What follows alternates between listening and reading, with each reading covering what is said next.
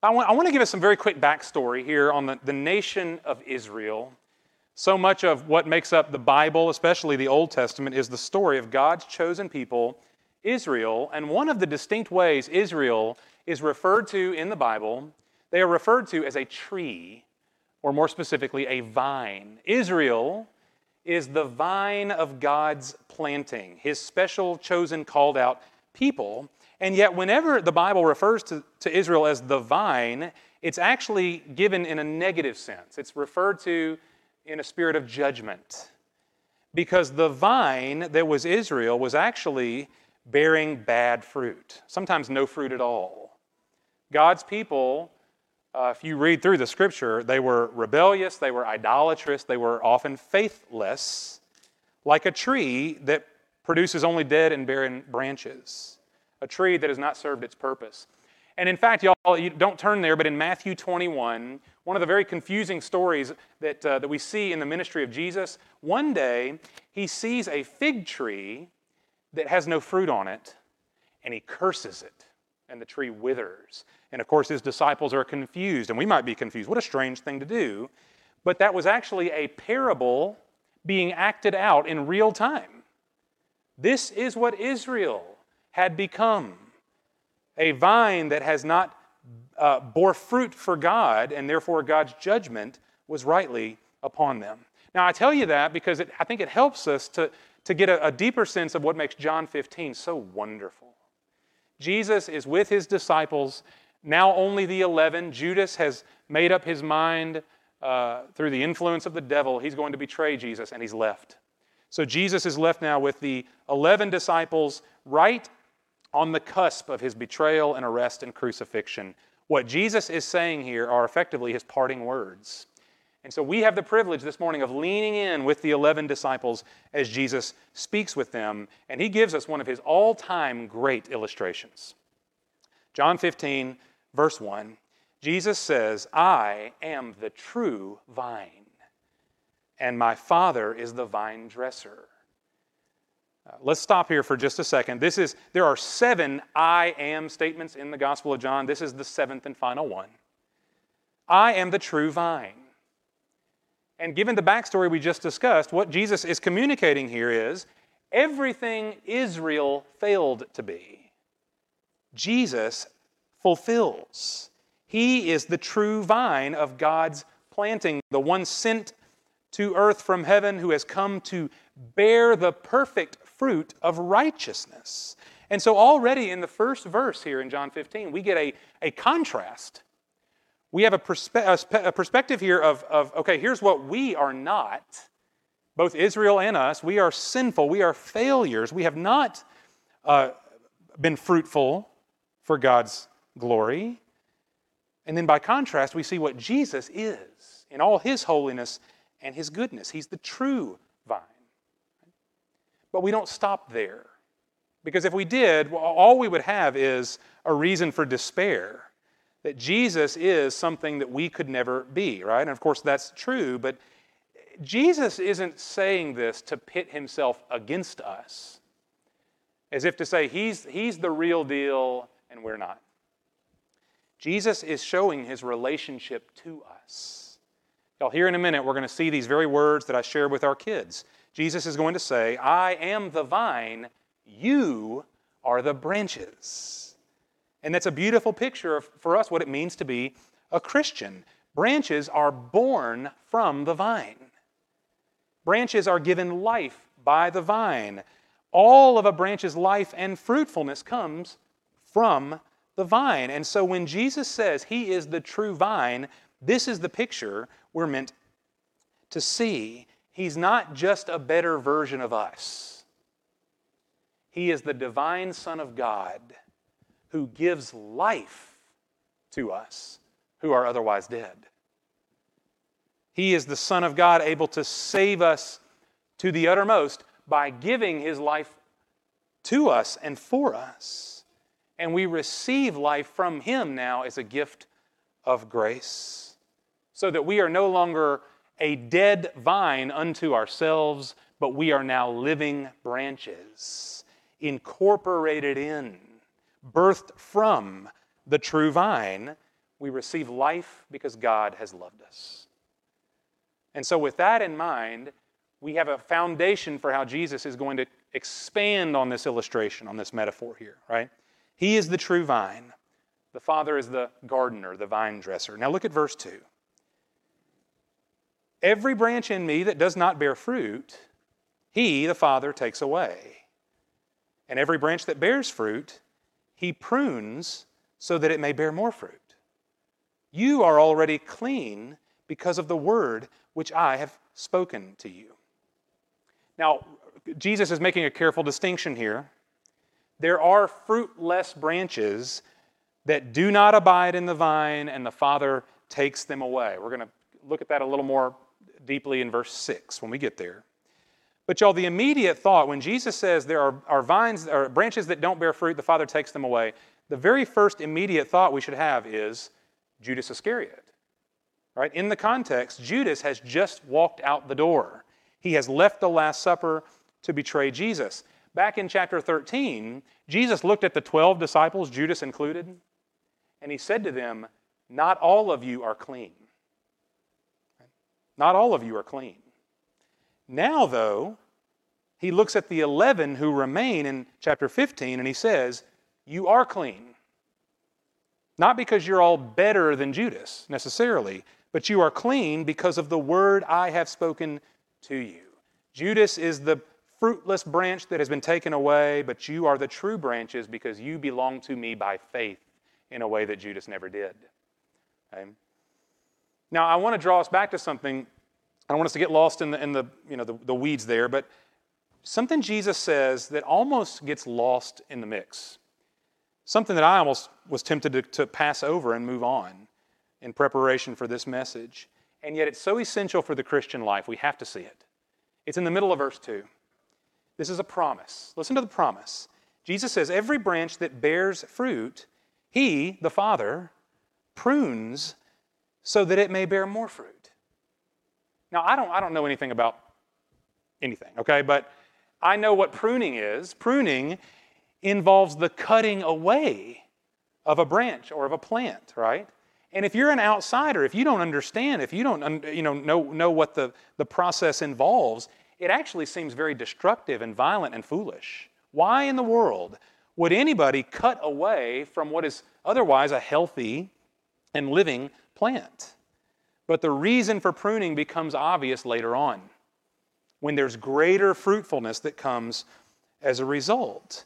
It's a, a painful pruning, but it promotes greater flourishing. And Jesus says, This is what God does for Christians in order to make us more fruitful, in order to make us more like Jesus. God patiently and lovingly removes things from our lives that stand in the way. And y'all, if, you're, if, you're, if you want to cross reference for this, uh, you can look into Hebrews chapter 12. That's the best place, I think, for a, a cross reference where God disciplines us, we're told, for our good. He disciplines us so that we may share in His holiness.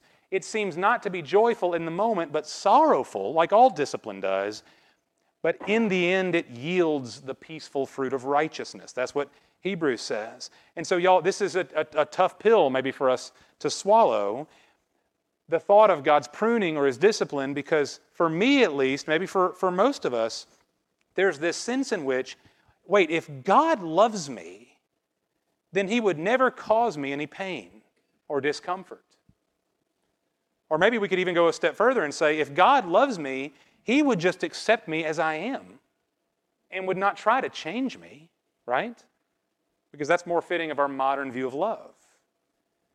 Now, it is true, of course, that when God saves us, he doesn't demand that we obey him up front in order to be saved. We don't have to prove ourselves in order to be accepted. We are accepted on the basis of Christ's righteousness, not our own. But once we are born again, once we've been rescued from our sin, Jesus says God goes to work in us. He goes to work. And I want to encourage us on this point, y'all. When we feel conviction over our selfishness, or our judgmental spirit or our desire for gossip. You, you can fill in your own specific sin blanks here. When we feel the sting of guilt concerning our own sinful choices, that is not evidence of God turning his back on you. That's evidence of God's pruning work, his fatherly discipline to expose our sin so that God might cut it away and make us more fruitful. And know, it doesn't even have to be obvious and harmful sins. It doesn't have to be the big stuff that we know is wrong. It could just be anything in your life, any little habit, perhaps, that might stand in the way of you and me bringing glory to God. The Lord wants it out, He wants to cut it away. And it might be very painful, of course. It might seem like a loss in the process because something's being taken from me, but God only does it because He loves us because He desires great fruitfulness in our lives. And so, y'all, I'll say this because I need to hear it that one of the signs of a maturing Christian is that we actually begin to desire and to ask for God's pruning and discipline in our lives rather than run from it, rather than feeling sorry for ourselves over it. We actually welcome it because we know what He's doing and we desire what He desires. And so, y'all, my, this is my encouragement again for me, for us. This ought to become for us a regular prayer request. Lord, will you discipline me for my good that I may share in your holiness? Father, will you prune away anything in my life that does not glorify you? Because that's all I really want. That's a, that's a, that's a thing to pray right there. It might be scary for us to pray because we know it may hurt. But in the end, God, in His love, glorifies Himself by making us fruitful. So we're, we're looking, Jesus gives us, in a sense, almost like the negative view of Christian growth, the cutting away required for it. But then he follows that up with what we could call the positive side in verse 4. So look at verse 4 at this wonderful command. Jesus says, Abide in me. That's one, kids. There you go. Did you catch that one? Abide in me. That's two. And I in you. As the branch cannot bear fruit of itself unless it abides in the vine, so neither can you unless you abide in me. I am the vine, you are the branches. He who abides in me and I in him, he bears much fruit. For apart from me, you can do nothing. Now, twice, we see this, twice Jesus says to abide in him, and each time he attaches a promise to it. He says, And I abide in you. This is not a one way transaction here, this is mutual. Abide in me, and I, am, and I abide in you. So, how Jesus abides in us or remains in us, y'all, it's primarily through the indwelling of the Spirit. He teaches a lot on that in John. We'll get to that in the coming weeks.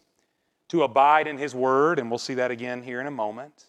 Uh, Aaron LaRue preached for us a couple of weeks ago, and he preached on this wonderful text. Jesus promised, I will not leave you as orphans, as spiritual orphans. When he dies and rises again, he has no intention of leaving us to ourselves. He says, I will come to you, and the Spirit will dwell with you. And so we can take comfort in this. When Jesus says he abides in us, he is the vine, capital V, that cannot fail us. The vine is perfect and sure and life giving. And that's why the branch must remain in the vine. The vine is not the problem, the vine is just fine. We can trust him. But the branch cannot live apart from the vine. And see, that's the point. And that's really the point in, in verse 6. Look at verse 6 for a second here. Jesus says, If anyone does not abide in me, he's thrown away as a branch and dries up. And they gather them and cast them into the fire, and they are burned. Apart from Christ, we remain dead in our sins. Apart from Christ, we have no life in God, and therefore we remain under God's righteous judgment. Now, I'm not going to belabor this point, But it needs to be said that our natural human assumption, going all the way back to the Garden of Eden, it's always been this way. The natural assumption we all have is I can have life just fine without God. I can cheat the system. I can end up just as good, if not better, than if I had trusted and submitted to God in the first place. Or to use Jesus' language, I can exist as a lone branch, independent of anything else, severed from the Lord, and I can still have a perfectly good and happy existence. I can still have it all. Now, obviously, the Bible tells us that this is wrong. Jesus says it right here. I think human history tells us it's wrong. There is no life, certainly not the life that we most require life from God. It simply doesn't exist apart from Christ. Now, I said I wouldn't belabor that, right? But that's, that's the point of verse 6. There are branches severed from Christ, and therefore they are dried up. They have no life in themselves, only judgment. But let's circle back to the main point for us, right? Jesus is speaking to his disciples, those who have faith in him. And so these are vibrant branches attached to the vine, right? In Christ we have life. And because we have life in the vine, it's a life that's meant to be fruitful, right? It's a life that's meant to produce something. So look again at verse 5. When Jesus says, I am the vine, you are the branches. He who abides in me and I in him, he bears much fruit. For apart from me, you can do nothing. Y'all, the, now I, I would caution us from the temptation to narrow the definition of fruit down. I think it's intentionally vague here. The fruit that, that, that God desires to produce in our life, that's any quality of life that glorifies Him, any quality of life that's given to us and commanded in the Scripture. So, for example, when, when Paul writes to the Galatians, and he gives them that famous list of what he calls the fruit of the Spirit, the things that God's Spirit divinely produces in those who belong to Him. Paul gives us nine things, right? Love, joy, peace, patience, kindness, goodness, faithfulness, gentleness, self control. That's not an exhaustive list now. That's not every possible thing that God produces in us, but it is representative that if we abide in Christ and He in us, the qualities that Jesus embodies will be imparted to us, and we will grow in these very same things the fruit of the Spirit. And so, if we're talking about Christian growth here, we need to be sober minded about how we approach it. What does it look like to be fruitful? What needs to change about even how we think of ourselves in order to be fruitful? Y'all, my, here's my suspicion, okay? And, and if I if I don't if I'm not speaking of you, I'm only speaking generally here. But I, I see two categories of people so often in the church. And maybe you're one of these two categories or somewhere close enough. Uh, some of us, we see ourselves as generally good Christians. Sure, I have faults, but I'm pretty good overall. I'm a nice guy. I do the right things. I keep my nose clean. And so when I think about Christian growth, I'm really thinking most about my own personal need for improvement. Uh, as if, you know, my life is pretty well set as it is. I just, I just am in need of some tinkering. And y'all, to be, to be honest, this is how I tend to think about myself. I like to think that I'm doing mostly okay. I just need a little polishing up. But y'all, if that's you and if that's me, we are going to woefully underestimate our desperate need to abide in Christ. We don't see ourselves as needing Jesus all that much. We only need his help periodically for some of the rough edges. But in the end, I don't carry with me this daily desperation to remain in the vine. Because frankly, I just don't think I need him that badly. I'm doing okay. Is that you? And yet, Jesus looks us in the eye through this scripture, and he says it with no, with, with no confusion. He says, Apart from me, you can do most things. Apart from me, you can get by. Now, what does he say? Apart from me, you can do nothing. Nothing. You cannot please God one millimeter apart from the inner working grace of Jesus Christ. Unless we abide in Him, we have nothing good to show for ourselves. We are not doing okay. Now, on the other side, there might be some of us, we don't feel that great about ourselves, honestly. We, we live in a constant state of deficiency, always burdened with a sense of guilt and shame. I never feel like God is all that pleased with me. I'm always trying to climb a ladder that I can never see the top. And when we say the fruit of the Spirit, like from Galatians, love, joy, peace, patience, kindness, we give that list. Some of us will look at a list like that and wonder, am I really even a Christian at all? Because I know how far short I fall of doing what's right and being who I ought to be. Some of you know that feeling because that's you. And in that case, it's possible that you are severely underestimating the reality that Jesus abides in you. See, some of us, we need to come to, to terms with the fact that we must abide in Christ or there's nothing good in me. Some of us, we need to come to terms with the fact that Christ abides in us.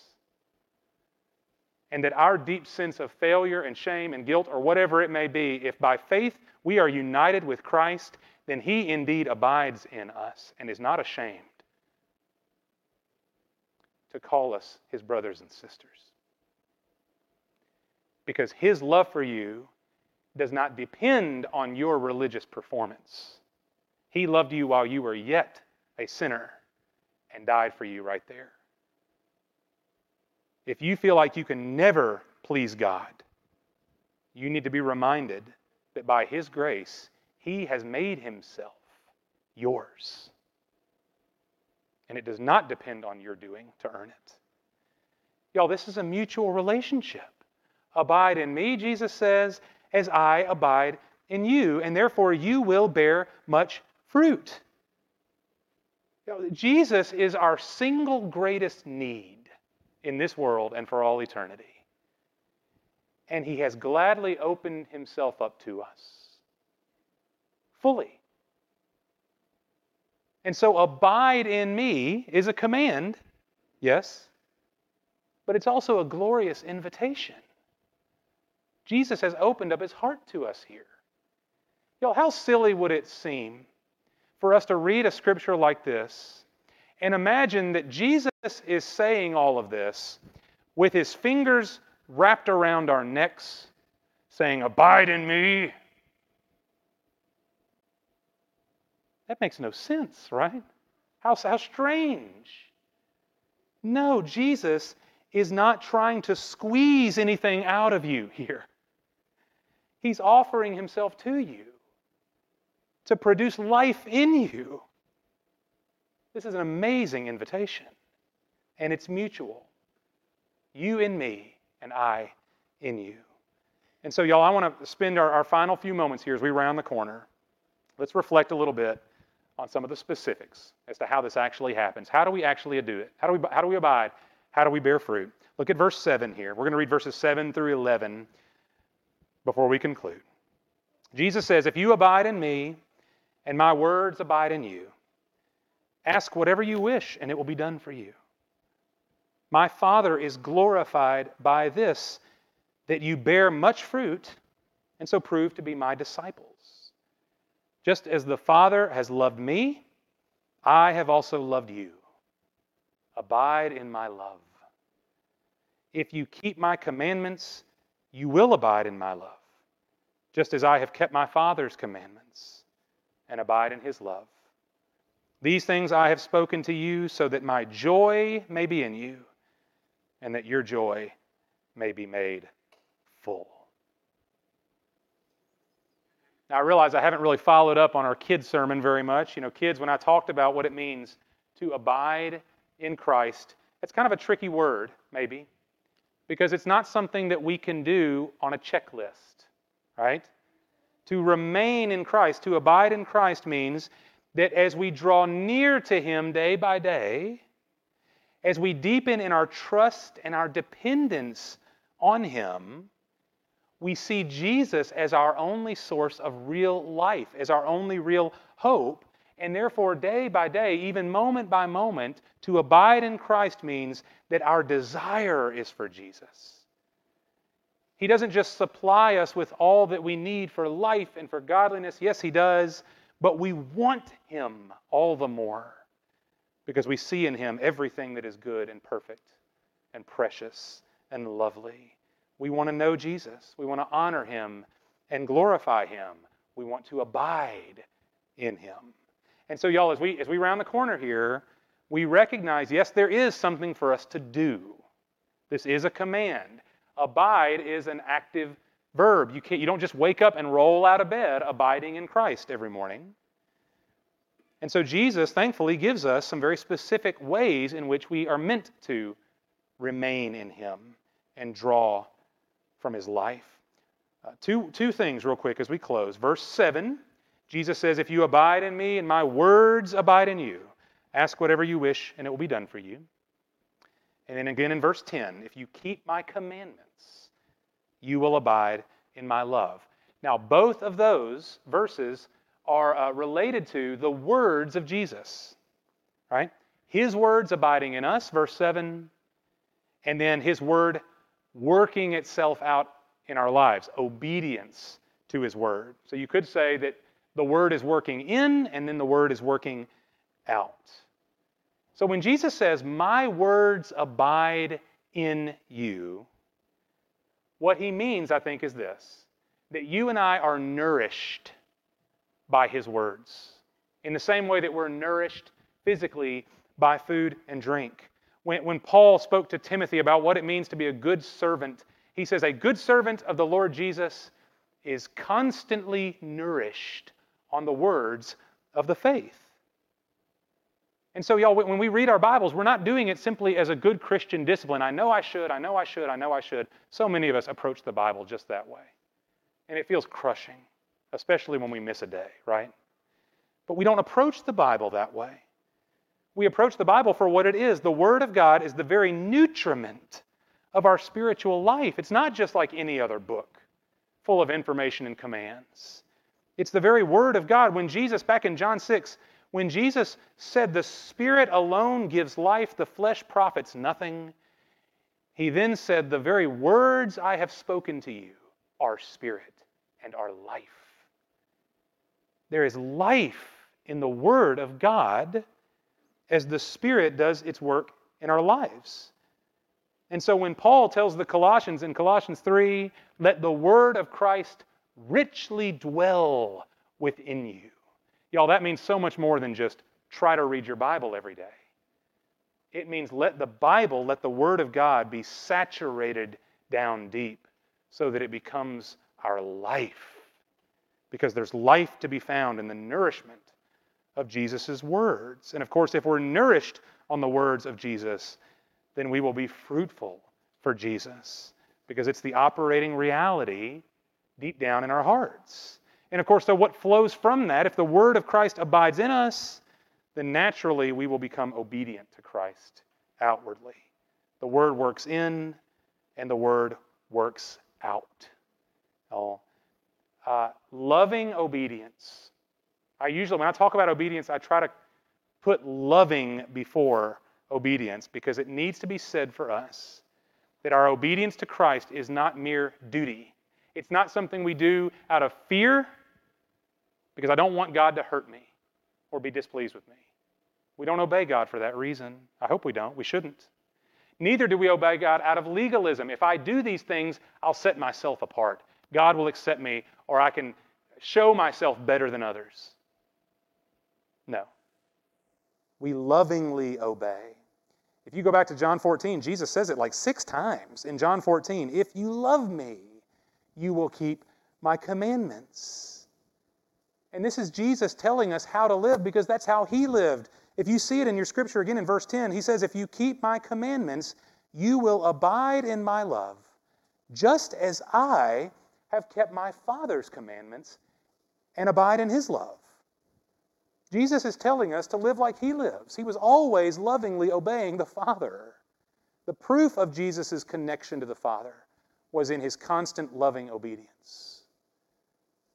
And if you obey me, Jesus says, you will abide in my love. Y'all, the pulsing heart of our obedience to Christ is love for him, having received love from him. It's not fear, it's not legalism, it's love. And so here's the command if you want to deepen in Christ, if you want to grow in Him, and if you want to bear fruit for God's glory, joyfully soak in His Word and lovingly walk in His commands. And if you are a branch attached to the vine that is Jesus, Jesus promises to give us everything we need to do just that. Now, if you are if you're a natural born legalist like me, y'all, this is where I lean, okay? We have to have a very clear statement as we close. When Jesus says, "Abide in me," when Jesus says, "Obey me," he's constantly speaking the language of relationship here. This is relational language, not transactional. Meaning you cannot abide in Christ by keeping a checklist on your fridge. It just doesn't work that way. You can't abide in Christ by, by diligently following all the rules or doing your best. No. Y'all, this is life that we receive from God. This is the kind of life that comes only as we know a person, not a list of commands, not a set of rules or boundaries to keep. Jesus says, Abide in me. He's a person. He's the divine Son of God who has made himself known to us. And so, y'all, I just encourage us as we go. Jesus says, Abide in me multiple times, but there's a parallel command and invitation that means the very same thing. He also says, Abide in my love. And it's the same thing. Abide in me, abide in my love. Because those are one and the same. To know Christ is to know his love. And then he tops it off, if it, as if that wasn't enough. In verse 11, he says, I say all of this so that my joy may be in you, that your joy may be made full. Y'all, we're being downright spoiled here. Divine acceptance, divine love and joy, intimate and eternal relationship with God he withholds nothing from us. As branches born of the vine, He has made us children of God as a gift of His grace, and He has offered Himself fully to us, freely to us. He is the source of all life and joy because He is gracious and good to sinners. And y'all, as, as rotten and rough edged as we are, starting with me, Jesus actually says, You stick with me, you remain in me, and you'll bear much fruit. God will be abundantly pleased with the good things I'll do in your life. This is outrageous that we would be loved like this. May the fruit of the branches reflect the grace flowing into us and flowing out of us. Because we, by faith, are attached to the true vine, the one and only Savior, Jesus Christ. Let's pray.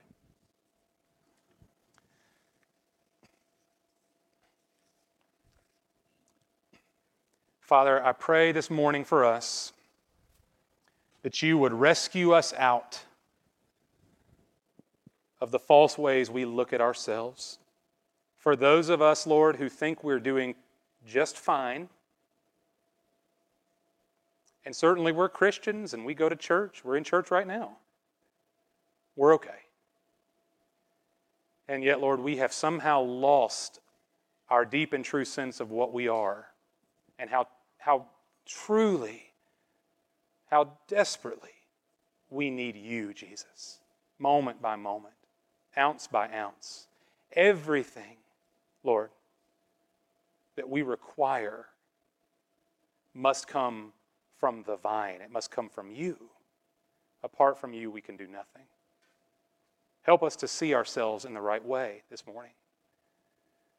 And maybe for those of us who, who have the kind of the opposite problem, we are so low down, beaten down, so sure that, Lord, you turn up your nose at us because we are foul and unworthy.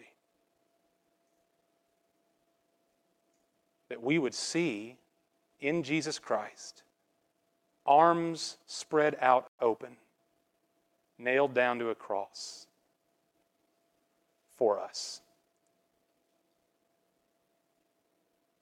Loving us before we ever did anything good or bad. Loving us and accepting us because of your grace, Father, not because of our worthiness. Father, as we abide in Christ this morning and as He abides in us, would you give us such a, a precious picture of a fruitful vine with billions of branches? Billions. A vine filled with good fruit because of the awesome love and grace of the true vine, Jesus, who gives us life and all good things. Father, would you give us this morning faith to see and to receive this amazing gift, this amazing relationship that we could not earn and now we cannot lose. Thank you, Lord that you abide in us and you hold us fast. Lord, let us live as fruitful, joyful, dependent branches. We pray in Christ's name. Amen.